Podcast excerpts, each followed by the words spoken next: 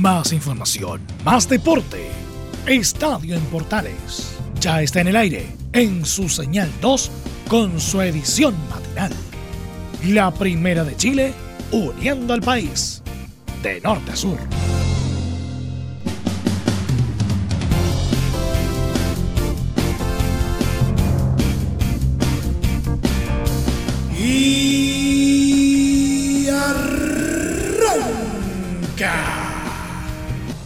Señoras y señores, buenos días.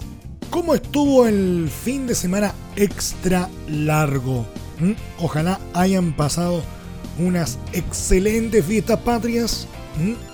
Nosotros, por supuesto, aprovechamos de descansar dentro de lo posible, pero tenemos que volver al trabajo, tenemos que volver a la labor informativa porque igual, sí, la verdad sea dicha, los echamos bastante de menos. Comenzamos, o mejor dicho, retomamos los 30 minutos de información deportiva altamente condensada que a usted tanto le gusta. Comienza una vez más una nueva entrega de Estadio Portales AM.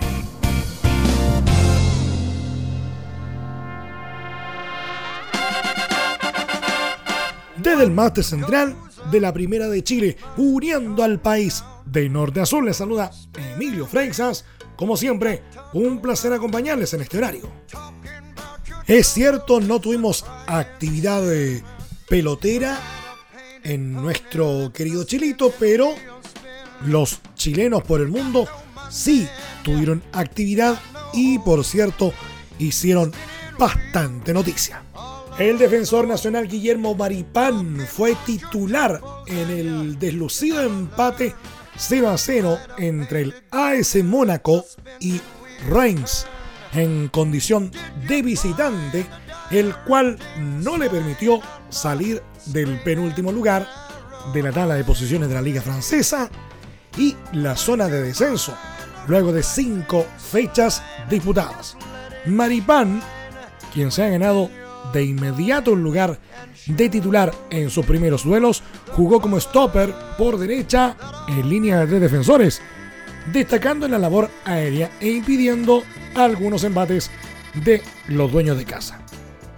Los monegascos no tuvieron un buen partido, ya que pese a registrar un total de 12 disparos, solo 4 de ellos fueron a portería, al igual que sus rivales, en lo que sí predominaron fue en la posesión del balón con un 55%, pero sin éxito a la hora de profundizar. El siguiente desafío de la escuadra del chileno será frente a Niza, este martes a las 4 de la tarde, hora de Chile, en condición de local, en busca de sumar su primera victoria en el torneo local. Alexis Sánchez debió conformarse con ver desde la banca el cómodo triunfo que logró Inter por 2 a 0 sobre Milán en la cuarta fecha de la Serie A italiana. Resultado que afirmó a los Nerazzurri en el liderato del certamen. En la primera parte del cotejo, ambos equipos animaron un equilibrado trámite donde los del Tocopillano buscaron incesantemente romper la paridad a través del argentino Lautaro Martínez, que se las arregló para incomodar la línea defensiva del rival, quien también se convirtió en agente de peligro para la escuadra negra azul. Fue el belga Romelu Lukaku, quien a los 18 minutos de partido hizo lucir a Luigi Donnarumma con un fuerte remate de derecha que fue rechazado por el portero.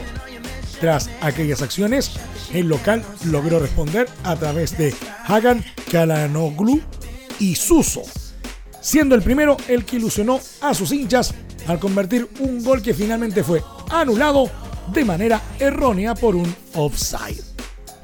Antes del descanso, Christoph Piatek volvió a encender las esperanzas de Milán.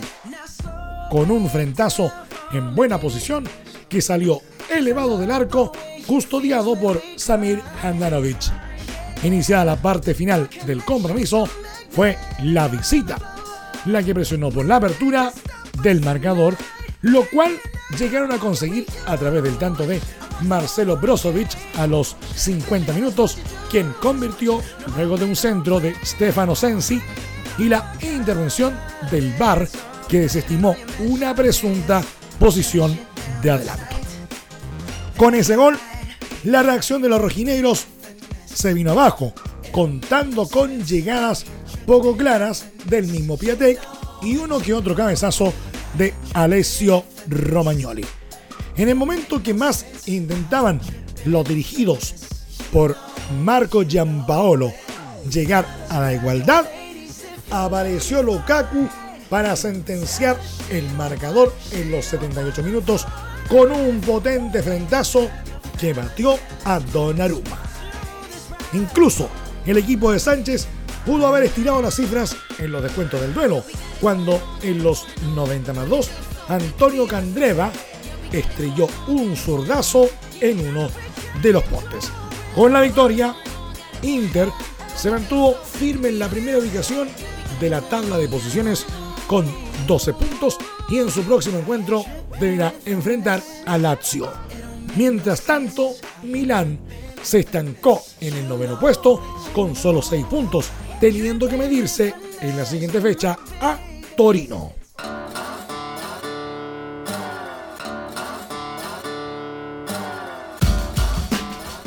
Barcelona se inclinó ante Granada en la quinta fecha de la Liga Española por un marcador de 2 a 0. Un resultado en donde Arturo Vidal tuvo gran responsabilidad. El chileno fue suplente y a los segundos de su ingreso a la cancha del Estadio Nuevo Los Cármenes provocó un penal que fue castigado por el extremo Álvaro Vadillo para sentenciar la cuenta. Fue un bajo partido para el Barça, que sintió especialmente la ausencia de Lionel Messi en el 11 inicial. Además, los rojiblancos abrieron el marcador de entrada. Centro de Roberto Soldado y Ramón Acees sorprendió a la saga visitante en apenas 63 segundos desde el primer pitazo. Aturdidos por el tanto inicial, los de Ernesto Valverde se vieron frágiles en el medio campo. Sergio Roberto estuvo muy impreciso en la salida. Mientras que Frenkie de Jong y a Iván Rakitic lograban recuperar el balón, pero sin romper líneas en la defensa rival. Ante la adversidad, el DT movió fichas en el complemento y ocupó a Messi, a la joven promesa Ansu Fati y posteriormente a Vidal a los 62 minutos. Sin embargo, el chileno se convirtió en villano cuando en su primera jugada tocó el balón en el área con una mano y se cobró penal tras revisión del VAR. Vadillo cobró desde los 12 pasos a los 66 minutos. El ex Juventus y Bayern Múnich no entró bien al duelo, estuvo errático en los pases y se vio bastante ofuscado con el árbitro. Y pese a que los catalanes lograron algunas ocasiones de peligro con la entrada de Messi, no encontraron la respuesta y terminaron por ceder el partido. De hecho, el argentino fue el único capaz de variar el pésimo registro. Hasta los 83 minutos, Barcelona no jugaba con remates directos a la portería de Ruiz Silva. Barcelona se estancó en el séptimo lugar de la clasificación con 7 unidades. Granada en tanto escaló desde el séptimo al primer puesto gracias a sus 10 puntos.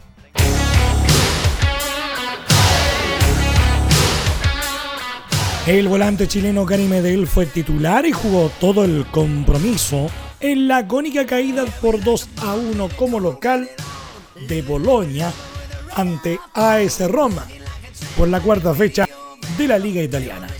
El equipo del Pitbull comenzó perdiendo luego de que Alexander Kolarov abriera la cuenta para los capitalinos a los 49 minutos, pero después conseguirían emparejar las cosas gracias a Nicola Sansone a los 54 minutos.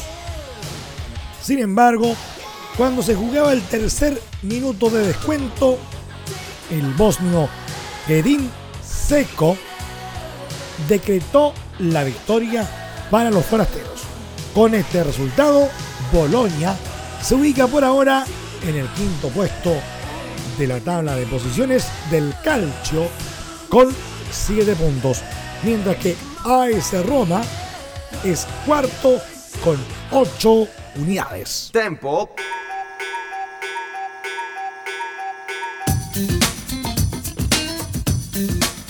Cuando por fin parecía que Fiorentina estaba a punto de ganar su primer partido de la temporada, Atalanta reaccionó en los últimos minutos para igualar el compromiso y sellar un heroico empate 2 a 2 por la cuarta fecha de la Serie A. El conjunto de Eric Pulgar sintió el resultado como una derrota, ya que lo mantuvo como colista en la clasificación. El formado en Deportes Antofagasta fue titular y disputó todo el choque contra el equipo de Bergamo como volante central junto a Milan Badeli y Gaetano Castrovilli. El inicio fue auspicioso para los de Florencia. Chiesa fue el encargado de abrir la cuenta a los 24 minutos y Frank Riveri amplió las cifras en el segundo tiempo a los 65. Todo era tranquilidad hasta los últimos 6 minutos. Josip Ilicic le dio vida a Atalanta a los 84. Y la escuadra del chileno se replegó para evitar la igualdad. Sin embargo, la maldición continuó para los dirigidos por Vincenzo Montella. Ya en los 90 más 5, Timothy Castagne marcó para dejar en el fondo a la Fiorentina. El club Viola solamente suma dos empates en esta campaña y bajó al último puesto con dos puntos tras la victoria de la Sampdoria. Con Gabriel Arias y Eugenio Mena como titulares durante todo el partido, Racing logró una ajustada victoria del local por 2 a 1 sobre Arsenal de Sarandí. Sin Marcelo Díaz por lesión, el cuadro de Avellaneda dejó atrás el mal inicio de temporada y alcanzó su tercer triunfo consecutivo en la Superliga Argentina. La apertura para la academia llegó con un cabezazo de Darío Vitanic después de un tiro de esquina en los 26 minutos, mientras que la igualdad parcial del Grondo fue con un golazo de tiro libre de Nicolás Jiménez a los 54 minutos. Finalmente, Lisandro López decretó el triunfo albiceleste con un potente derechazo a los 64 minutos. Además, fue un partido tenso en el Coliseo y hubo dos tempranas expulsiones. Primero, la visita sufrió la roja directa de Franco Smutoni por una pelea en los 29 minutos, mientras que Neri Domínguez, reemplazante en el puesto de Díaz, y que el sábado elogió al mediocentro chileno, recibió doble amonestación en los 34 y se fue a las duchas.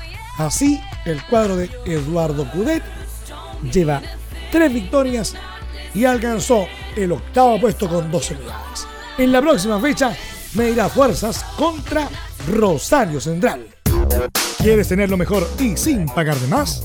Las mejores series de televisión, los mejores eventos deportivos, equipo transportable, películas y series 24/7. Transforma tu TV a Smart TV. Llama al 973-718989.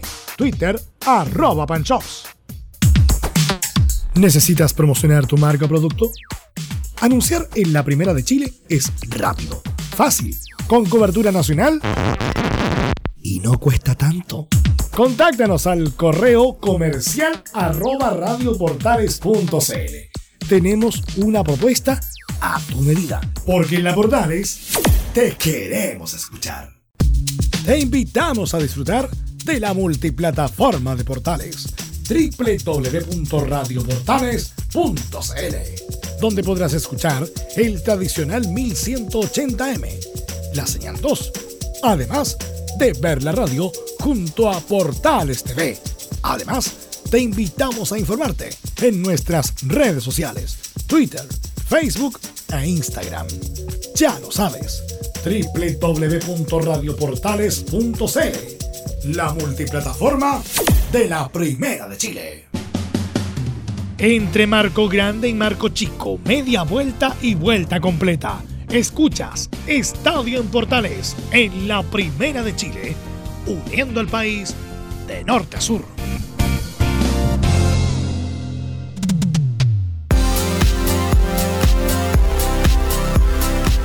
Vélez Sarsfield de Pablo Galdames sorprendió a River Plate de Pablo Díaz y lo venció por 2 a 1 en el Estadio Monumental de Núñez, impidiéndole quedar en la parte alta de la tabla de posiciones de la Superliga Argentina. El primer tiempo fue muy dinámico por parte de ambos elencos. Con un River muy dominante, pero poco efectivo, con un elenco fortín despertando en la parte final de la etapa con veloces contragolpes que complicaron a los dirigidos por Marcelo Gallardo y de forma manifiesta al chileno Pablo Díaz, quien se vio muy incómodo. Fue en uno de estos embates que llegó la apertura de la cuenta en los 38 minutos, cuando luego de una mala salida del bordero Franco Armani, el delantero Nicolás Domínguez encontró mal parada la saga y definió a un costado del guardameta para silenciar el monumental. En el complemento, la banda sangre salió con todo en busca del empate con llegadas por todos los sectores del campo de juego y con grandes respuestas del bordero Lucas Hoyos que no pudo resistir más en los 59 minutos cuando Ignacio Fernández cerró por el centro una magnífica jugada de Lucas Martínez Cuarta. Parecía que River llegaba a la ventaja, ya que por momentos ahogó a Vélez, que tuvo que presentir de Galdames promediando el segundo tiempo. Pero los adiestrados por Gabriel Heinze supieron esperar y golpear nuevamente en el momento justo cuando en los 82 minutos Thiago Almada recibió penal de Armani. Pese a los reclamos de los jugadores millonarios por una supuesta mano en ataque de Almada en la jugada previa, este definió sin problemas y puso el 2 a 1 para los de Amalfitani ante un desconsolado público en Núñez.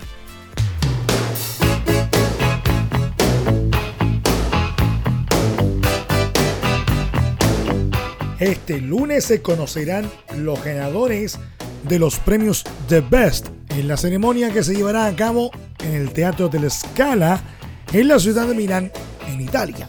Será la cuarta edición del evento, donde la FIFA elige a los mejores valores del fútbol y entre ellos destaca la chilena Christian Endler que puede llevarse el premio a la mejor arquera. La ciudad lombarda, que sustituyó este año a Londres, sede de las últimas dos ediciones, se convertirá por una noche en la capital del fútbol y acogerá un evento en el que la FIFA elegirá también al mejor jugador, la mejor jugadora y al mejor entrenador y entrenadora de la última temporada el portugués Cristiano Ronaldo, el argentino Lionel Messi y el holandés Virgil Van Dijk pugnarán por el premio de Best a Mejor Jugador del Año. Van Dijk, que conquistó en junio la sexta Liga de Campeones de la historia de Liverpool y que ya fue premiado en agosto por la UEFA como Mejor Jugador del Año, se perfila como principal favorito para suceder al croata Luka Modric, que fue the best en la última temporada. El holandés llega a Milán tras considerarse como uno de los mejores defensas del mundo y puede hacer historia al ser el primer zaguero en conquistar este premio que vio triunfar hasta este momento a Cristiano 2016 y 2017 y a Modric en 2018. Peleará contra el propio CR7, quien acabó su primera temporada con Juventus conquistando la Serie A y la Supercopa, anotando 28 goles, aunque llegará por primera vez a la gran gala de la FIFA sin el título de campeón de Europa. El tercer candidato es un Messi que tuvo un año asombroso a nivel personal, en el que marcó 51 goles en 50 partidos y en el que se coronó con la décima liga española de su carrera. Su curso, sin embargo, fue amargado por la eliminación en semifinales contra el Liverpool con contundente remontada incluida. El número 10 de Barcelona luchará además por el premio Puskas al mejor gol del año gracias al tanto endosado al Real Betis en el 4 a 1 de marzo. Sus rivales serán el colombiano Juan Guillermo Quintero con su golazo a Racing en la Superliga Argentina y el húngaro Daniel Sori en el Debrecen Varos del campeonato húngaro. A nivel femenino, las estadounidenses Alex Morgan y Megan Rapinoe flamantes campeonas del mundo en Francia, son las grandes favoritas para ser the best y disputarán el galardón con la inglesa Lucy Bronze. El alemán Jürgen Klopp, que condujo a Liverpool hacia la gloria europea, opta al premio al mejor técnico de la temporada y compone el trío de finalistas junto al español Josep Guardiola, campeón de la Premier League con Manchester City, y el argentino Mauricio Pochettino, finalista con Tottenham en la Liga de Campeones. La estadounidense Jill Ellis, quien se retiró tras conquistar el Mundial de Francia al frente de su país, apunta al homólogo premio en categoría femenina, junto al inglés Phil Neville, técnico de Inglaterra, y la holandesa Sarina Bigman, seleccionadora de su país. La gala milanesa también premiará al mejor arquero del año con el brasileño Alison Becker como favorito ante el alemán Marc-André Ter Stegen y el brasileño Ederson Moraes. La chilena Christian Endler, la sueca Edvig Lindahl y la holandesa Sari van Benendal optan al premio de Best para porteras. La subcampeona del mundo corre con ventaja en esta categoría puesto que se quedó con el guante de oro en Francia 2019. Entre los demás premios que se otorgarán en la noche de Milán está el mejor aficionado. También se conocerá el 11 del año FIFA eh, Pro, tanto en varones como en damas, siendo Arturo Vidal y Andler y Camila Sáez candidatos respectivamente. Nos vamos al polideportivo. El piloto alemán Sebastian Vettel ganó su primer gran premio de la temporada de Fórmula 1 en el circuito de Jazz Marina en Singapur, por delante del monegasco Charles Leclerc, su compañero en la escudería italiana, y el holandés Max Verstappen al volante de Red Bull. El británico Lewis Hamilton, líder del campeonato, quedó relegado al cuarto puesto, seguido por Valtteri Bottas. Esta fue la primera victoria de Vettel en 13 meses desde el Gran Premio de Bélgica en 2018. Y su triunfo número 53 en total. Hasta ahora el germano se subió al podio en el primer puesto del circuito de Jazz Arena en cinco oportunidades. Vettel se benefició de un fallo en los cálculos de los estrategas de Ferrari que le dio ventaja sobre su colega Leclerc, así como de un grave error de la táctica de Mercedes, el equipo de Hamilton. Leclerc había salido desde el primer puesto de la parrilla y se lanzó en busca del triunfo, tal como en las fechas anteriores en Spa y Monza. Pero tras una sola parada en boxes, Vettel de repente se encontró delante del piloto de 21 años y al final logró llegar primero a la meta. Y nos vamos, hasta aquí nomás llegamos con la presente entrega de Estadio en Portales en su edición AM a través de la señal de la Primera de Chile uniendo al país de norte a sur. Les acompañó Emilio Freixas. Muchas gracias a quienes estuvieron con nosotros a través de la señal 2, a través de nuestros medios asociados en todo el país y también a través de radiosport.cl, la deportiva de Chile. Continúen disfrutando de la programación de la señal 2 de Radio Portales porque ya está aquí Leo Mora y la mañana al estilo de un clásico. Portaleando la mañana a continuación.